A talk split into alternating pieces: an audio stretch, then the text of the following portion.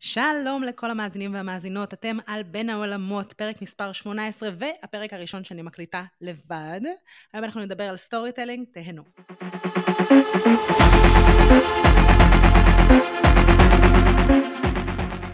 ברוכים הבאים והבאות לפרק של בין העולמות. אני קרן רייטלר, סטורי טלרית ושותפה שיווקית לארגונים ועסקים. כחלק מהעבודה שלי אני מזקקת מסרים, כותבת סיפורי מותג ומתרגמת אותם לנכסים דיגיטליים. בין העולמות הוא פודקאסט שמבקש להביא רעיונות חדשניים לשיווק ועולמות התוכן שמתחברים אליו, ויחד עם המרואיינים שלי, אני מביאה קול חדש ודרכי חשיבה שיעזרו לאנשי שיווק וארגונים להצליח במאמצי השיווק שלהם. ואם הצטרפתם אליי עכשיו, אתם בטח uh, כבר הקשבתם לחלק מהפרקים של uh, בין העולמות, אז אני רק רוצה להגיד שהפורמט קצת משתנה. טל ואני כבר לא הולכים להגיש את הפודקאסט בנפרד, הפודקאסט הולך להפוך איזשהו שינוי ולהתמקד בדיוק בשיווק והצרכים של ארגונים ואנשי שיווק ועסקים קטנים, כדי באמת לעזור להם במאמצי השיווק שלהם. ואני ממש מתרגשת כי זה בעצם הפרק הראשון שאני מקליטה לבד, והיום אנחנו נדבר על storytelling, אבל לא במובן השטוח שלו, אלא ננסה להבין מה זה storytelling וגם מה זה storytelling עסקי ואיך משתמשים בהם. כי בעיניי storytelling הוא הבסיס של שיווק. למעשה כשאנחנו מנסים להבין מה הסיפור המותגי שלנו, מה הסיפור העסקי שלנו, אנחנו יוצקים לבפנים את הערכים שלנו, את החזון שלנו, את הערכים של הקהל שלנו, וככה אנחנו מושכים אלינו את הקהל הרלוונטי. ובאמת בפרק הזה, כשניסיתי להבין מה יהיה הפרק הראשון שפותח את החלק החדש של בין העולמות, הבנתי שבעצם אני רוצה לחזור לבסיס, אני רוצה לחזור ל storytelling, אני רוצה לחזור בעצם למה שבעצם הופך את כל העבודה שלי בעיניי למאוד מאוד משמעותית, וזה להבין את הזוויות המיוחדות שאנשים או עסקים, ארגונים, מבקשים בעצם להציג לקהל שלהם. כי אני חושבת שיש לנו תפיסה מאוד מאוד ספציפית של מי אנחנו, מה הסיפור שלנו, למה אנחנו מייצרים מוצר כלשהו, למה העסק שלנו עושה א', ב', ג'.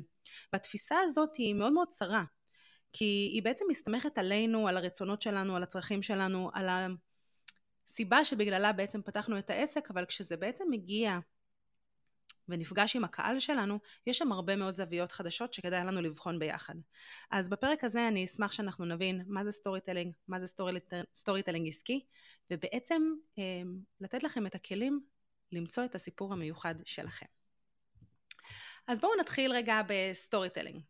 אז רוב הסטורי טלרים יגידו לכם שזאת אומנות. והם ינסו למכור לכם שזאת לא טכניקה או שיטה, שזאת אומנות ויצירתיות נדרשת. וברור, זאת הפרנסה שלהם, זאת גם הפרנסה שלי. אמ, ובעיניי storytelling הוא בעצם היכולת לתכנן מה ה impact שהייתם רוצים לייצר בתוך סיטואציה מסוימת, ובעצם לגייס דוגמאות ותיאורים רלוונטיים שיעזרו לכם ליצור אותו, ובעצם לדבר לקהל שלכם בצורה שהיא טובה, שהיא מדויקת. עכשיו storytelling זה לא משהו שהוא במיוחד storytelling עסקי, הוא לא משהו שהוא מתחיל ונגמר, אלא יש כאן איזשהו צורך במשהו המשכי. אז בואו רגע נבין מה זה storytelling. זאת היכולת להעביר מסר מרוכז בעזרת סיפור או הבניה נכונה של הדרך בה אנחנו מספרים את הדברים. ובעצם לתוך storytelling אנחנו יכולים לצקת מסרים סמויים, שזה בדיוק אותם מסרים שאנחנו נרצה שאנשים יבינו ואנחנו לא נרצה להגיד על עצמנו.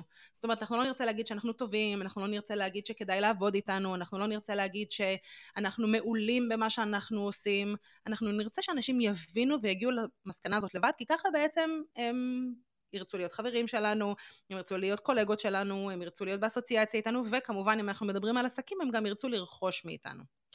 storytelling למעשה משלב בתוכו flow, איזשהו מבנה, שבו אנחנו מספרים את הדברים, ובעצם אנחנו צריכים לקבוע את המסרים מראש, כי הם אלה שיניעו לפעולה. זאת אותה הנעה לפעולה שאני רוצה שהקהל שלנו בסופו של דבר יעשה. עוד פעם, ילחץ, יחפש, ירכוש, ואם אני צריכה ככה לסכם במילה, storytelling זאת היכולת להבין אל מי אנחנו מדברים, ולבנות את הסיפור שלנו בצורה שתדבר אליהם באופן אישי. ו... הזכרתי קודם שזאת לא אמנות, ותראו, לי זה ממש עושה פריחה, כשאני שומעת ש storytelling זאת אמנות, כי, כי, כי אם זאת אמנות זה אומר שרק אמנים יכולים להשתמש בטכניקה הזאת, ובעיניי זה, סליחה, כן, אבל זה בולשיט. כי כל אחד ואחת מכם, כל מי שמקשיב לי עכשיו, יכול להכיר מבנים של storytelling, יכול להשתמש בהם, ויכול גם להשתפר עם הזמן, כי בעיניי ממש מדובר בשריר, שכשאנחנו מתרגלים להשתמש בו הוא הופך להיות חלק בלתי נפרד מהאופן שבו אנחנו מתקשרים עם אנשים, עם קהלים, וסיפורים הם בדרך כלל הרבה יותר מעניינים מנתונים יבשים. ולכן כדאי לנו להכיר את הטכניקה הזאת, לתרגל אותה ולנסות להבין איך להשתמש בה בצורה טובה. אז storytelling זה מסרים מוגדרים מראש שמשמשים כנרטיב עבור המותג שלכם. זה בעצם סך הערכים שהמותג שלכם מייצג, שבעצם נכנס בצורה חכמה לתוך איזשהו סיפור, לתוך איזושהי דוגמה. זאת הזווית המעניינת שדרכה מספרים את, ה, את עצמכם, את המותג שלכם. וזה משהו שלמעשה מתחבר לכאבים וצרכים של הלקוחות שלכם, מעורר רגש. ובגדול זה נרטיב עם תהליך שיש לו קונפליקט ויש לו נקודת ניצחון. כי למעשה ככה אנחנו מתקשרים עם הקהל שלנו. אז אפשר להשתמש ב storytelling בכל מקום, בפוסטים, ברשתות חברתיות, במאמרים בבלוגים, בתהליכי מכירה, בפרסומות, בסיפורי מותג, בפגישה עם לקוחות, בפרזנטציות, בתכלס ממש ממש בכל מקום. ואני יכולה להגיד שאני גם משתמשת בזה בתוך הזוגיות שלי, עם חברים שלי, עם אנשים שאני מכירה, כי בצורה כזאת אני למעשה יכולה להבנות את המסרים שלי בצורה שהיא טובה, בצורה שהיא נכונה, בצורה שמדברת אותי, וכמובן גם למקסם את התוצאה של דברים. עכשיו אני רוצה רגע לדבר על המילה מניפולציה, כי הרבה פעמים אנחנו משתמשים במילה מניפולציה כמשהו שהוא שהוא לא טוב. בסדר? אנחנו אומרים על מישהו שהוא מניפולטיבי, זה בן אדם שבעצם משחק עם רגשות ותחושות של אנשים אחרים. ואני רוצה רגע להגיד לכם מה אני חושבת על מניפולציה. אז מניפולציה באמת יכולה להיות רעה, שאנחנו גם משתמשים בה לצרכים שהם לא נכונים. אבל למעשה אם אני מסתכלת על האקט הזה של storytelling שמאפשר לי לחשוב על המסרים שלי מראש, לשתול אותם בדברים שאני אומרת, כותבת, אה, בסרטונים, whatever, ובעצם להגיע לאיזושהי תוצאה שאני רוצה, זה לעשות מניפולציה, זה לשחק ברגש של מישהו אחר. ומניפולציה היא לא חייבת להיות רעה. כי למעשה אנחנו ממש יכולים לחשוב על אה, סיטואציה למשל, בואו ניקח רגע את הסיטואציה של מכירה, מכירת שירות, שירות שאתם יודעים שהולך לעזור ללקוחות שלכם. עכשיו אפשר לבוא ולהגיד את זה בצורה פשוטה, היי יש לי מוצר שעושה X והוא יעזור לך באלף בית גימל, אחלה, זה סביר להניח לא יעבוד, כי זה לא מגיע, לא נוגע בשום רגש, זה לא מאפשר לקהל להתחבר לזה. ה storytelling בעצם בא ואומר, רגע, אם אני יודע או יודעת שהצרכים של הקהל שלי הם אותם א', ב', ג', אז, והמוצר שלי עושה את ה-X הזה שבעצם הולך לעזור להם, איך אני למעשה יכולה להשתמש בכל הידע שיש לי, כדי בעצם לבנות את הסיפור שלי בצורה יותר טובה. ופה בעיניי זאת החוכמה של storytelling, וזאת מניפולציה שבעיניי היא חיובית, כי היא מאפשרת לנו להוציא את המתנה הזאת שקיבלנו אה, לתת לעולם, ובעצם למקסם את היכולת להגיע ליותר ויותר אנשים. עכשיו, לגרות את הדמיון ולתת לקהל להרגיש שהם חלק מהמותג שלנו זה הבסיס. זה אומר שאנחנו צריכים להשתמש בשדירה של מילים נכונות, אה, מילים אפילו תיאוריות, כאלה שמתארות וממש בונות איזשהו, איזושהי תמונה בתוך הראש של הקהל שלנו.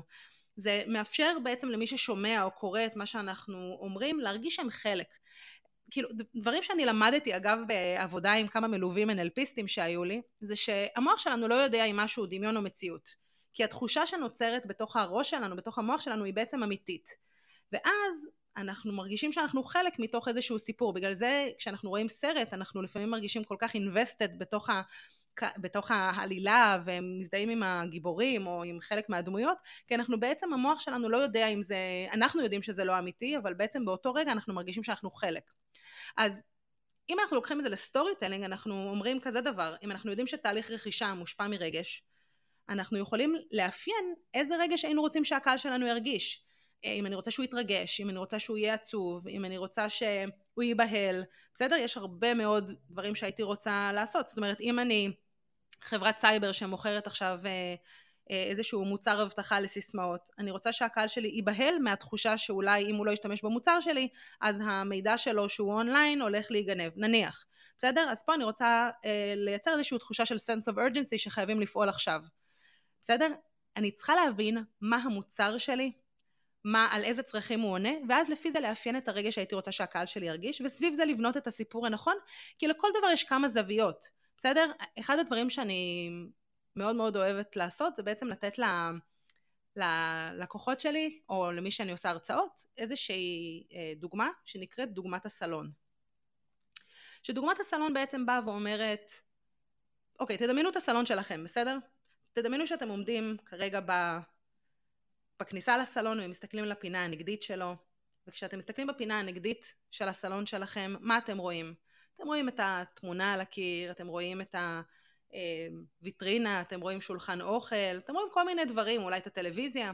עכשיו, אם אני מבקשת מכם ללכת ולצעוד לאותה פינה, ועכשיו להסתובב אליה עם הגב ולהסתכל לה... מאיפה שנכנסתם. אז פתאום אתם כבר לא רואים את התמונה על הקיר, ואתם אולי רואים את הטלוויזיה אבל מזווית אחרת, החלון מאחוריכם אתם יודעים שהוא שם כי אולי נכנס משם אור, אבל אתם לא באמת רואים אותו בזווית העין, ופתאום יש פרטים נוספים שאתם רואים, את הספה, את השולחן, אולי אה, אפילו אה, מהכניסה אתם יכולים לראות את המטבח.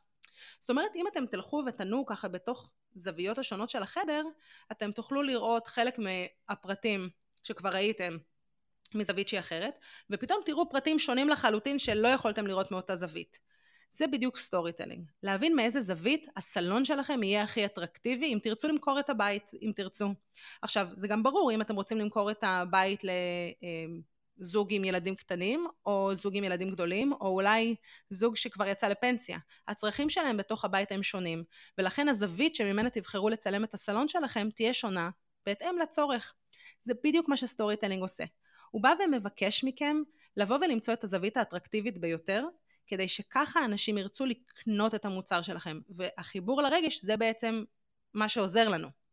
אז storytelling הוא לא רק לגרום לאנשים אחרים לקנות מאיתנו, זה ברור שזאת לא, זה אולי חלק מהסיבה, אבל בתכל'ס זה כדי לעזור לנו לבנות את המותג שלנו דרך ביסוס אמון אמיתי בינינו לבין הקהל שלנו, ולהראות למתעניינים שלנו, לקהל הרלוונטי שלנו, איך אנחנו יכולים לעזור לו.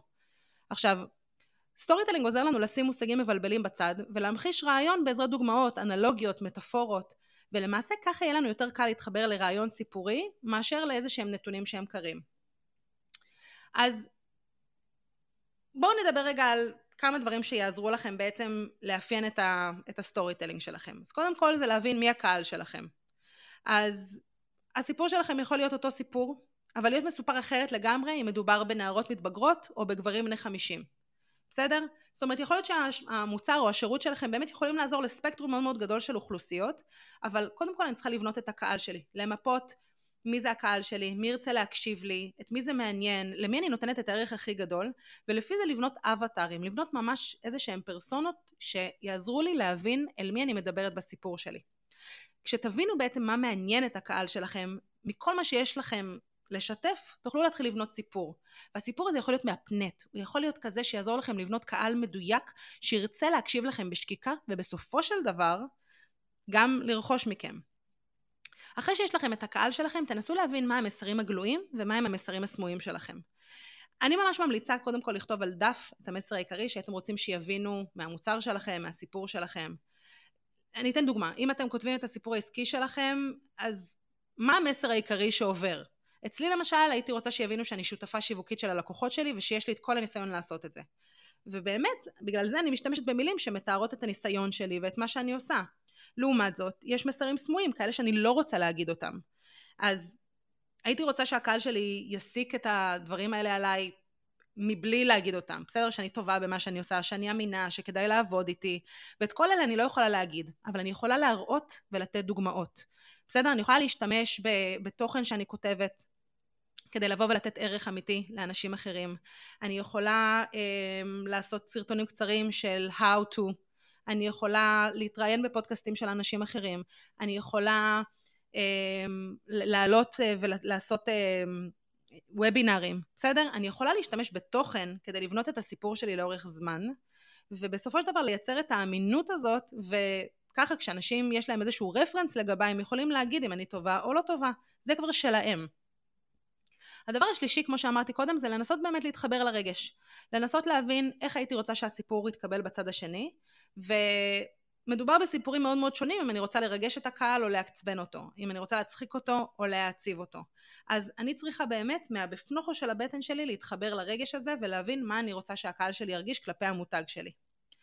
וכשאני מדברת באמת על storytelling עסקי, אני רוצה לנסות להבין מה הפעולה שהייתי רוצה שיעשו.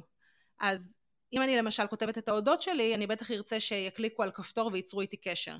לעומת זאת אם אני מעבירה הרצאה, הסיפור שלי קצת משתנה וגם ההנעה לפעולה, אני ארצה אולי שיתחילו לעקוב קודם כל אחרי העשייה שלי כדי להכניס את אותם אנשים לקהל שלי. אז כשמדובר ב storytelling אני צריכה להבין באיזה פלטפורמה אני מספרת את הסיפור ובהתאמה לאפיין גם את ההנעה לפעולה.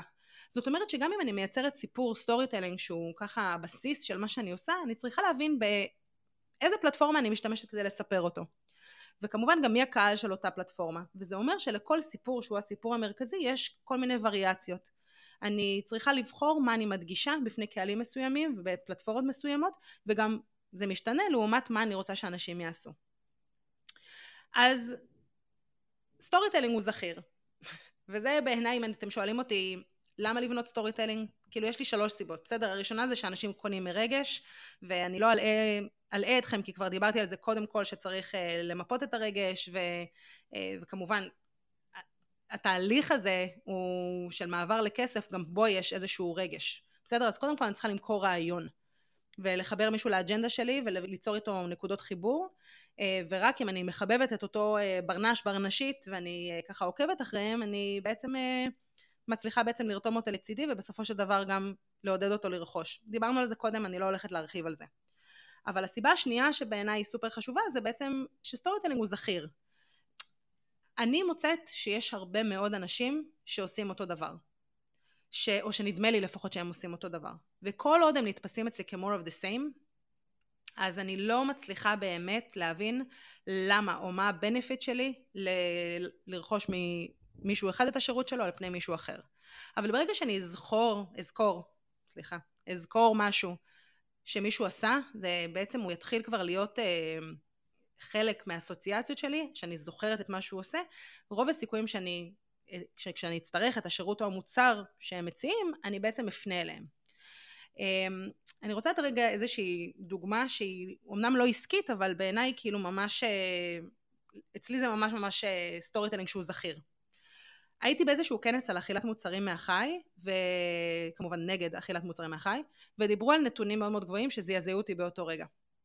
ואני ממש זוכרת את החוויה שישבתי שם ו- ובכיתי והייתי מזועזעת מכל הנתונים, אבל כרגע אין לי שום גישה לנתונים האלה בזיכרון שלי. אני זוכרת שהזדעזעתי, אני זוכרת את הרגש שלי, אבל אני לא זוכרת מה הם היו הנתונים האלה. עכשיו, נתונים באופן כללי זה לא משהו שאנחנו זוכרים, אלא אם הם מתחברים לאיזשהו סיפור הרבה יותר עמוק.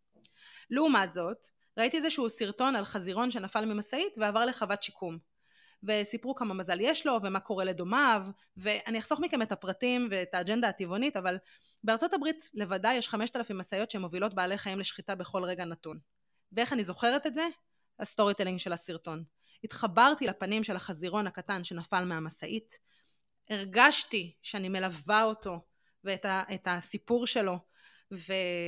גם כאן הייתי כמובן בזעזוע, אבל גם היו לי רגשות שהם נוספים, והיה לי פנים של החזירון. זאת אומרת, אני זוכרת לא רק את הנתונים, אלא ממש את כל התהליך שלו ואת ה, את הסרטון עצמו, וכשהם סיפרו שבארצות הברית לבדה יש 5,000 משאיות בכל רגע נתון שמובילות בעלי חיים לש, לשחיטה, את זה, אני, את זה אני זוכרת.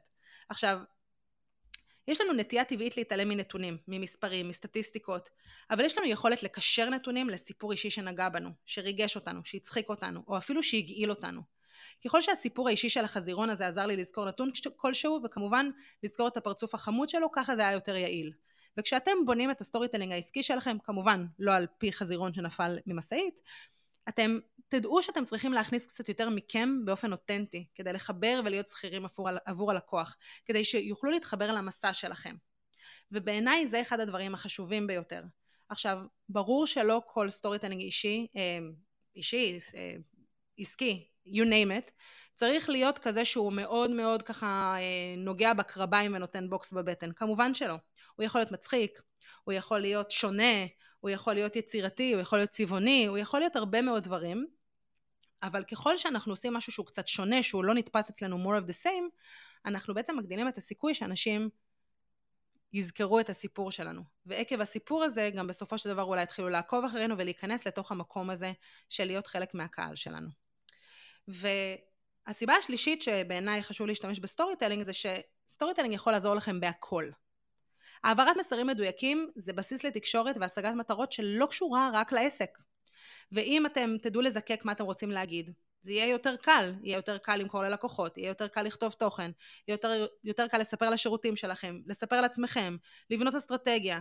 storytelling בעצם יכול לעשות לכם אה, ממש ממש מלא דברים שהם מעולים וטובים, וכמובן שאפשר לקחת את זה גם לעולם האישי. זה יכול לעזור לכם עם בני זוג, עם המשפחה שלכם, עם חברים, אמ, ובעיניי זה, זה ממש ממש אה, חשוב. עכשיו, אני רוצה רגע להיכנס ממש למהות של storytelling עסקי. ו storytelling עסקי, בראש ובראשונה, זה בניית מערכת יחסים לטווח ארוך.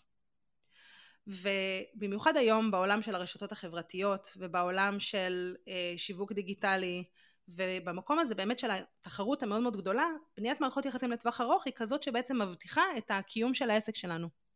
עכשיו, מחקרים מראים שכשאנחנו שומעים סיפור, כל האזור הזה של חוויות ותחושות נדלק במוח. והיינו מצפים אמנם שרק החלק השפתי, זה שאחראי על פענוח התוכן, יהיה פעיל, אבל זה ממש לא ככה. כי מילים, כשהן מחוברות נכון, יכולות להעביר את אותנו חוויה של ממש.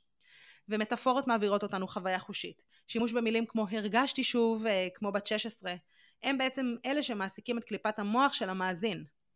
אה, מילים כמו אה, עבודת הצוות פעלה בסנכרון כמו כוורת דבורים מושלמת, בסדר? נותן לנו איזושהי רפרנס למשהו אחר, זה בעצם מעסיק את הקורטקס המוטורי שלנו. וכל זה בעצם מוביל לזכירות והעברת מסר בצורה שהיא יותר טובה. ודיברתי קודם על הזעזוע עם החזירון, אבל בגדול, אם אני ככה יורדת את זה לשורה התחתונה, כשהקהל שלנו זוכר את הסיפור שלנו, פה מתחילה בעצם מערכת היחסים שלנו איתם. הם מפתחים אלינו רגשות, בצורה לא מודעת, כן? אני, כאילו, אני ממש מזמינה אתכם עכשיו לחשוב על האוטוריטות האלה שאתם עוקבים אחריהם, ולשאול את עצמכם, רגע, למה אני עוקב דו, דווקא אחרי הבן אדם הזה? למה זאתי דווקא מעניינת אותי? כאילו לנסות להבין רגע מה קורה פה. ואנחנו מפתחים עליהם רגשות, בין אם אנחנו רוצים להיות כמוהם, ואנחנו ככה מעריצים אותם מרחוק, בין אם אנחנו מרגישים שזה מישהו שאנחנו יכולים ללמוד ממנו הרבה, בין אם זה מישהו ש... או מישהי שאנחנו מרגישים שיכולים בעצם לתת פתרון למשהו שאנחנו צריכים או צריכות. ואלה הרגשות בעצם הראשונים שפועלים. שהם נוגעים אלינו באופן אישי. ובעזרת המסרים האלה שחוזרים על עצמם שוב ושוב ושוב, והערכים שאנחנו שמים בתוך הסיפור, והאופן שבו אנחנו מראים את האישיות האישית שלנו, אנחנו בונים קשר ארוך טווח. ובעצם אם אני ככה מתחברת ל storytelling, אז ה storytelling זה לא רק מה הסיפור שלי ואיך אני מציגה מהזווית, שזה מה שדיברנו עליו קודם עם הסלון, זה גם בעצם איך אני מראה את הצדדים האלה באישיות שלי שבגללם ירצו להיות איתי בקשר. ו... כאילו כבר הבנו שסיפורים הם כאלה שנחוצים כדי למשוך את תשומת הלב של הקהל שלנו, אבל כדי להבין איך ליצור את אותם קשרים רגשיים שיגרמו להם לזכור דווקא אותנו, אמ, אני אוהבת להתחיל מקונפליקט. וכשאני אומרת קונפליקט, אז הדבר הראשון שעולה לאנשים בראש זה הקונפליקט ישראלי-פלסטיני, ואיזשהו ריב דרמטי, זה לא חייב להיות ככה, בסדר? עולם האינסטנט, האינסטגרם, הטיק טוק, הפך את הקשב שלנו למאוד קצר. ואנחנו צריכים איזשהו hook, משהו שימשוך אותנו לצרוך את התוכן, משהו שיגרום לנו לבוא ולהגיד, היי, יש פה משהו מעניין. אבל החלק החשוב הוא בעצם להמשיך ולעורר את הסקרנות של הקהל ולא רק למשוך אותם פנימה לתוך התוכן. כי נניח שאני עכשיו מייצרת אה, איזשהו הוק מאוד מאוד מעניין, אני לא יודעת מה, כותבת אה, אה, אסטרטגיית, אה, אסטרטגיית התוכן שגרמה לי להרוויח מיליון שקל פה בפנים, בסדר? זה מעניין, אבל אם אני נכנסת פנימה ואין שם שום דבר שמעניין או שנתתי את כל המידע שצריך, כאילו זהו, המשתמשים או הקהל יכול לסמן וי ולהגיד אוקיי בסדר. אז החלק החשוב הוא באמת להמשיך לעורר את הסקרנות שלהם פעם אחרי פעם, לבוא ולייצר איזושהי המשכיות מעניינת בתוכן ובשביל זה אני צריכה להפריד בין storytelling חד פעמי, כזה שיש לו התחלה, אמצע וסוף, והוא נועד להעביר מסר בפרזנטציה או הרצאה, לעומת storytelling עסקי שהוא בעצם בניית מותג לטווח ארוך. ופה זה מתחיל להיות קצת מסובך אם לא הסתבכתם עד עכשיו, כשאנחנו רוצים בעצם ליצור storytelling עסקי לעסק שלנו, אנחנו צריכים לבנות משהו שאני קוראת לו הקלקה רב פלטפורמית. שזה אומר שאנחנו נשזור טיזרים ברשתות חברתיות כדי לשפוך את הקהל שלנו לאתר, נניח. ומשם אנחנו נוביל אותם מכתבה לעמוד נחיתה, מטיק טוק לאינסטגרם, מאינסטגרם לעמוד נחיתה, מעמוד נחיתה אה, לרשימת תפוצה שלנו, מהרשימת תפוצה שלנו חזרה ליוטיוב, כאילו אני יוצרת איזשהו מעגל. כלומר, הכל הוא עניין של טריילרים לתוכן. עכשיו, זה לא אומר שאין שם ערך, יש שם ערך, אבל אני צריכה בעצם לבוא ולנסות אה, להבין איך אני בעצם ממשיכה לייצר את העניין הזה עבור התוכן כדי לתת תחושה שיש לי עוד ערך לתת. עכשיו, פוסט בפייסבוק ולינק בתגובה ראשונה למשל, בסדר, אז מהפייסבוק אני מובילה ללינק בתגובה ראשונה, אבל זה מאוד מאוד תלוי גם מה קורה בתוך הלינק הזה. זאת אומרת, אם אני מובילה רק לאיזשהו לינק של דף נחיתה, ופה זה נגמר, ואני לא מייצרת דברים כאלה על בסיס קבוע שגם נותנים ערך, כאילו איבדתי את הקהל, כי המטרה היא לא רק למכור, אלא היא באמת לייצר מערכות יחסים. ולכן בעיניי אנחנו חייבים לאורך זמן לייצר איזושהי נקודות סיפוק ונתינת ערך, כדי להמשיך לעניין את הקהל. זאת אומרת, זה ממש, ראיתי איזושהי הרצאה ממש מעניינת, חבל שאתם לא יכולים לראות אותי, אבל זה כזה, ראיתי אה, הרצאה על storytelling אה, בתסריטים, של אה, תסריטים של הוליווד. ממש דיברו שם על storytelling, על זה שמגיעים לאיזשהו peak בתוך איזשהו קונפליקט או בתוך איזשהו סקרנות של עניין, וממש הראו שם מישהו שמחזיק גומייה על היד, והוא כאילו מותח אותה, וכאילו מראה שככל שאנחנו מתקדמים בתוך הסיפור, והסיפור כאילו, יש מתח, אז הגומייה נמתחת. ואז הוא בא ואומר, רגע, אם אנחנו באיזשהו שלב לא נשחרר, אני רגע אנסה שתקשיבו, עשיתי את זה על היד, שאנחנו לא נשחרר את הנקודה הזאת, את, ה, אמ, את הגומייה הזאת, אז כאילו אנחנו נאבד עניין, כי גם אי אפשר רק לייצר כל הזמן איזושהי סקרנות, סקרנות, סקרנות, סקרנות, ולא לתת איזשהו, איזשהו ערך אמיתי, או רגע להוריד את הרמות מתח האלה. ובעיניי, אם אני לוקחת בעצם את מה שראיתי ב storytelling לתסריטאות, זה ממש משהו שקורה גם ברשתות החברתיות. אנחנו צריכים לאורך זמן לייצר את המתח הזה עם הגומייה, וכל פעם למתוח אותה, לשחרר אותה, למתוח אותה, לשחרר אותה קצת, למתוח אותה יותר, לשחרר. ו, וזה בעצם הנקודות סיפוק. אני בעצם מייצרת כל הזמן טיזרים ועניין עבור הערך שלי, אבל בסופו של דבר אני גם נותנת ערך שהוא אמיתי, שבו אני מפיגה קצת את הסקרנות המתמשכת הזאת, כדי שכל הזמן לייצר עניין. כשאנחנו עושים את כל זה, אנחנו חייבים שהערכים שלנו והקהל שאנחנו מדברים אליו והמסע שאנחנו רוצים שהקהל שלנו יעבור כמובן, יהיו חלק מהתוכן, וזה בעצם הסיפור שלנו כמותג. עכשיו, אני רוצה רגע לדבר אה, על, על המילה השראה. השראה בעיניי זאת מילה, זאת מילה נוראית, אני לא אוהבת את זה, אני רוצה לתת השראה, המטרה שלי לתת השראה, אבל אנחנו צריכים להבין משהו, סביר להניח שהקהל שלכם חולה על זה. אז גם אם לי יש איזושהי סלידה מתוך הדבר הזה, אני כן צריכה לבוא ולהבין, רגע, הקהל שלי רוצה לקבל מוזה, רוצה לקבל השראה, רוצה להסתכל עליי כהשראה. אז בעידן שבו אנחנו חיים שלכולם יש תחושה שהם חשובים, ובמידה מסוימת זה נכון כי לכולנו יש גישה להיות אינפלואנסר, אפילו אם אנחנו כרגע לא כאלה. בלחיצה אחת אנחנו יכולים לספר את החוויה שלנו, להעביר ביקורת על אנשים חזקים, אה, להפיל בתי עסק מצליחים, וזה הופך אותנו לכאלה שממש ממש יש להם say, לכולנו. וגם לכולנו יש חלום, נכון? יש לנו חלומות. אז כשאנחנו יודעים מה החלום של הלקוחות שלנו, או מה הם שואפים לעשות או להיות, אנחנו יכולים להיות למעשה הגשר הזה שעוזר להם להגיע לשם. עכשיו, ישנם שני סוגי תוכן, שכל אחד מהם מספר על המותג שלכם משהו אחר. אחד זה, נקרא לזה תוכן מעצים שנותן דוגמה אישית, שבעצם מאפשר לקהל שלכם להעריך גם את העשייה שלכם וגם את מה שאתם מסמלים עבורו. אמ, וזה יכול להיות הרבה מאוד סוגים של תוכן, בסדר? זה יכול להיות uh, שאתם משתפים עכשיו עם הקהל שלכם איך הצלחתם, לא יודעת מה, לעבוד עם uh, חברה בינלאומית שיש לה 90 סניפים בעולם, uh, וזה הגשים לכם איזשהו חלום, uh, וזה גם מאפשר לקהל שלכם להעריך את העשייה שלכם, כי הם אומרים, וואו, אם קיבלתם כזה חוזה, אז כנראה שבאמת uh, יש לכם uh, מה לתת לעולם, ואתם כנראה מאוד מאוד טובים, זה המסרים הסמויים שדיברנו עליהם קודם, וגם את מה שאתם מסמלים עבורו, איפה שהם היו רוצים להיות. תוכן למעשה שימושי ומעשי נותן לקהל שלכם כלים להשיג תוצאות והוא מאפשר ללקוחות לחוות גם אתכם וגם את המותג שלכם כאוטוריטה. ורוב האנשים שאני מכירה משתמשים באמת בסוג תוכן הזה. אבל בעיניי הסוג החשוב ביותר הוא זה שמשלב בין היכולת שלנו לא רק לתת כלים אלא גם להראות לקהל שלנו איך להשתמש בהם ואיך בעזרת זה אנחנו הפכנו ליותר טובים עכשיו אני רחוקה מלהיות אוטוריטה באינסטגרם הלוואי, כן?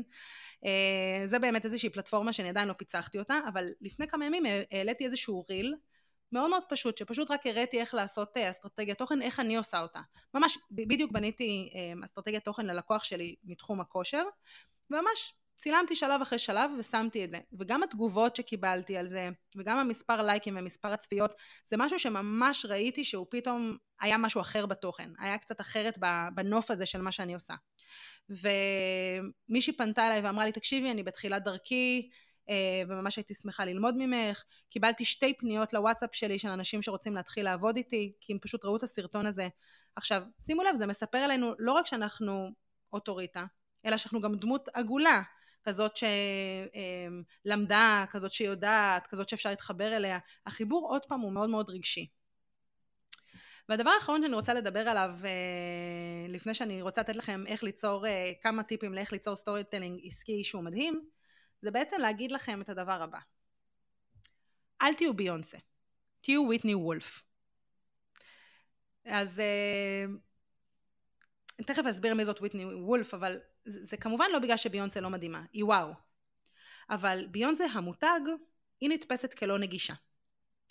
ביונסה יש לה מיליוני עוקבים, אבל אם תסתכלו באינסטגרם שלה, היא לא עוקבת אחרי אף אחד. גם לא אחרי ג'ייזי.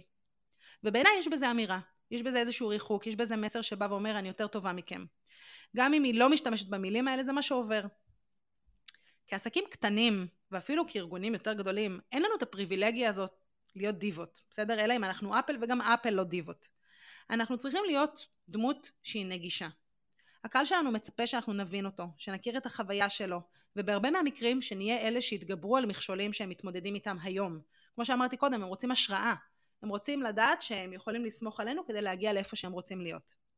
אבל במבל, שהיא אפליקציית היכרויות, שהיא השנייה בהצלחתה בארצות הברית אחרי טינדר, שהמייסדת שלה היא ויטני וולף הרד, היא למעשה הייתה סמנכ"לית השיווק של טינדר. ואחרי שהיא תבעה את החברה על הטרדה מינית של אחד הבכירים, היא בעצם החליטה לייצר את במבל. ויטני לא רק שזכתה במשפט בפיצול של יותר ממיליון דולר, היא ייסדה את במבל, שזאת אפליקציה מתחרה, והחליטה לבדל אותה עם אמירה סופר פמיניסטית, שבעצם רק נשים יכולות ליצור קשר עם גברים דרך האפליקציה. היא החליטה בעצם להעניק את השליטה באינטראקציה בתוך האפליקציה הזאת לנשים, מה שנמנע ממנה כשעבדה בטינדר. היא למעשה השתמשה במאבק האישי שלה כדי להתחבר למצוקה גדולה יותר של קהל היעד שלה. וזה עבד לה נפלא. כי זה לא רק שהאפליקציה מתפוצצת ומשתמשות ומשתמשים, וולף היא גם המיליארדרית סלף מייד הצעירה ביותר בהיסטוריה. אז מה זה אומר עבורכם? כאילו, בסדר, אני מדברת על מישהי שהיא מיליארדרית, אבל מה זה בעצם אומר לכם, למי שמקשיב? תחפשו את התהליך שאתם עברתם, תנסו להבין מהי נקודת הניצחון שלו, ותתרגמו אותו לערך עבור הקהל שלכם. תעזרו להם להתחבר למסע שלכם מתוך תחושה שגם הם היו רוצים להיות בנעליים שלכם. אז אני מרגישה שהפרק הזה הפך להיות קצת יותר אה, ארוך ממה שתכננתי שהוא יהיה, אז אני רוצה רגע לתת לכם כמה דברים שיעזרו לכם ליצור storytelling עסקי מדהים, ועם זה אנחנו גם נסיים. אז הדבר הראשון זה בימוי ה flow, הזרימה הזאת שדיברתי עליה קודם. בעיניי זה מאוד מאוד חשוב להבין מה הקשר היותר גדול של הסיפור שלכם, ההקשר הזה. מהם המסרים והערכים שאתם רוצים לשתול בתוכו כדי שיעברו לקהל בצורה טובה יותר. אחרי שברור לכם מה אתם רוצים שיבינו עליכם. וזה ככה, אתם אומרים, אוקיי, עם זה אני הולכת לבנות את האוטוריטה שלי, את האוטוריטה של הארגון שלי, של העסק שלי. תנסו להבין מה הזוויות הנכונות לספר ממנה את הסיפור. בסדר? מה זה הזווית הזאת של הסלון, ובאיזה flow כדאי לכם להשתמש. הדבר הנוסף, אני קוראת לו Captain Hook, וזה התחלה חזקה.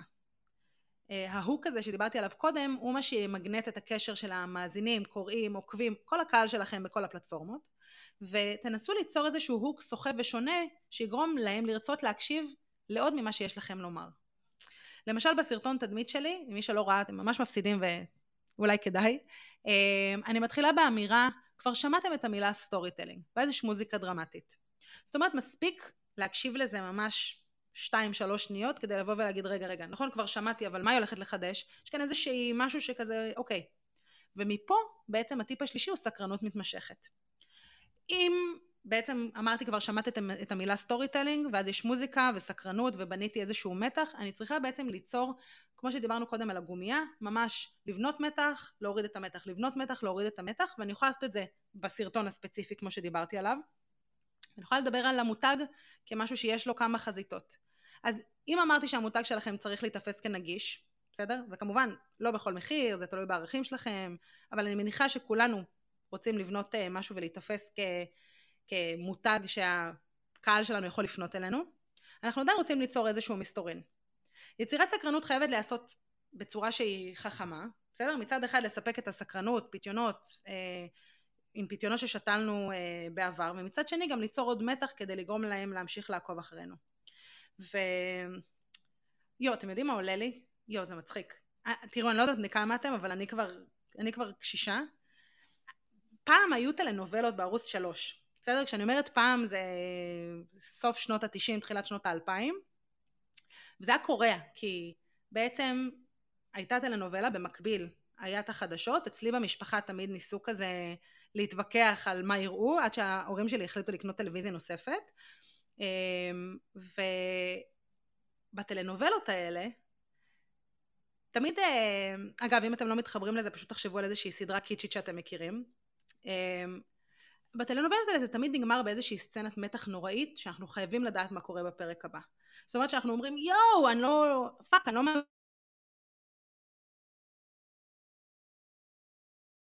יום למחרת בשעה שמונה ולהתבאס כשיוצאים לסוף שבוע. ויש לזה הסבר אמיתי של storytelling, והוא נקרא יצירת מתח והפגתו. ו- וזה בדיוק מה שדיברתי קודם על, ה- על, ה- על הגומייה, בסדר? צריך לייצר מתח ושהיא תימתח ו- ו- ובעצם לייצר את הסקרנות התמידית הזאת, אבל לייצר עניין. מותגים עושים את זה כל הזמן. בפרסומות, בקמפיינים, בהודעות, בצורה שבה הם מתנסחים אונליין. ואפל למשל מייצרת את הכנס השנתי שלה בספטמבר, אני שרופה על אפל, יש לי הכל של אפל, יש לי לפטופ, יש לי אוזניות, יש לי אייפון, יש לי באמת, מבחינתי כאילו, אני מהשרופים. ואני ממש זוכרת את עצמי, כאילו ממש עכשיו קניתי אה, אייפון 14 באוקטובר האחרון, ואני ממש זוכרת שחיכיתי לכנס, ניסיתי להבין במה זה שונה מאייפון 13, ובאמת חיכיתי לחידושים שיצאו. עכשיו, מה היא עושה במהלך כל השנה? היא מפזרת רמזים, ואפילו מציעה שמועות וספקולציות על הפיצ'רים האלה, והיא למעשה בונה מתח עצום שמקבל את נקודת הרפיון שלו בכנס השנתי. וממש אה, אה, לקחתי מזה השראה, שכשהשקנו את אה, בין העולמות בסבב הקודם שלו, טל ואני, אז יצאנו בקמפיין stories שגרם להרבה אנשים לנחש על מה אנחנו עובדים. וממש אנשים, קיבלתי הודעות מטורפות. ו... וזה מדהים, כי אתם יודעים, אם מסתכלים נגיד על מספר האנשים שראו את הקמפיין, או מספר האנשים שצפו ב stories, אתם יודעים, זה, זה ב peak שלו הגיע לכמעט 500 אנשים, זה לא המון. אבל התגובות שקיבלתי היו מטורפות. וכשחשפנו שמדובר בפודקאסט ואז פתחנו לאיזה שאלות שכמובן קיבלו תשובות ישר אמ, התוצאה הייתה שבפרק הראשון תוך 24 שעות האזינו כמעט 600 אנשים. ובעיניי זה איזושהי נקודת ניצחון כי כמות האנשים רק ממשיכה ועולה. אז אנחנו נסיים כשנשאל בעצם אמ, מי הגיבור או הגיבורה? כי כשאני מדברת על storytelling, במיוחד עם אנשים שקצת מכירים, הם תמיד שואלים אותי, אבל מה עם הגיבור? יש את תהליך הגיבור, יש את המבנה הזה של אה, תהליך הגיבור. אוקיי, בסדר, אחלה, יש גיבור או גיבורה. אבל כשמדובר ב storytelling עסקי, הגיבורים הם תמיד הקהל. זאת אומרת, איכשהו גרמו לנו להאמין ש storytelling, במיוחד storytelling של דיסני, זה צריך לקחת את אה, סימבה או את אלאדין אה, או את בת הים הקטנה כגיבורים. אבל למעשה, ב storytelling עסקי הגיבורים זה הקהל. אנחנו יכולים להיעזר בעצמנו או בדמות אחרת שיתחברו אליה, כן? ולכאורה אנחנו הגיבורים. אבל דרך, הסיפור שלנו, הקהל הוא זה שחייב להרגיש שהוא המרכז, שמדברים עליו, שמבינים אותו. ונחשו מה, כשהקהל מרגיש במרכז, שהצרכים שלו נענים, הוא יגיב טוב יותר עבור הסיפור שלכם. לכן הפרטים הם סופר חשובים. פרסונליזציה היא קריטית, והיכולת להעניש, באלף, את הסיטואציות ולהפוך אותן לנגישות זה חסר תחליף. ובסופו של דבר, תיאורים מעניינים, שפה שמאפשרת לקהל שלנו לדמיין, היא תמיד עדיפה. ואני ממש ממליצה, פשוט ספרו את הסיפור שלכם. תתחילו בלעשות גרסה אחת של הסיפור שלכם. תציגו אותה לעולם, תראו מה עובד, תקבלו פידבק. תחזרו ותהדקו אותה. הסיפור שלכם הוא לא סיפור אחד. גם הסיפור של העסק שלכם הוא לא סיפור אבסולוטי, הוא סיפור מתפתח. וככל שתאפשרו לעצמכם לנסות ולחוות את השריר הזה שנקרא storytelling, את השריר הזה שמאפשר לנו להתנסות וגם לטעות וגם לא להיות מושלמים מההתחלה וגם לבוא ולעשות איזשהו מחקר ולהשתמש במה שהקהל שלנו אומר ובלקוחות הקיימים שלנו ובכלל לקחת גם מידע מהרשת אתם תצליחו לבוא ולדייק את הסיפור שלכם. כי אני יכולה להגיד לכם שהסיפור שלי היום הוא ממש לא הסיפור שהתחלתי איתו את העסק שלי הסיפור שלי היה שונה לחלוטין, תרגט קהל אחר לחלוטין, וככל נתתי יותר מעצמי ומהערך שלי והבנתי את מי אני מעניינת וגם איזה ערך אמיתי יש לי לתת, פה למעשה הבנתי את הערך שלי. אז אני מזמינה אתכם לנסות לבנות את הסיפור שלכם, וכמובן אני כאן אם צריך עזרה, אם אתם רוצים להתייעץ. תודה רבה שהצטרפתם אליי לפרק הראשון שלי לבד, של בין העולמות.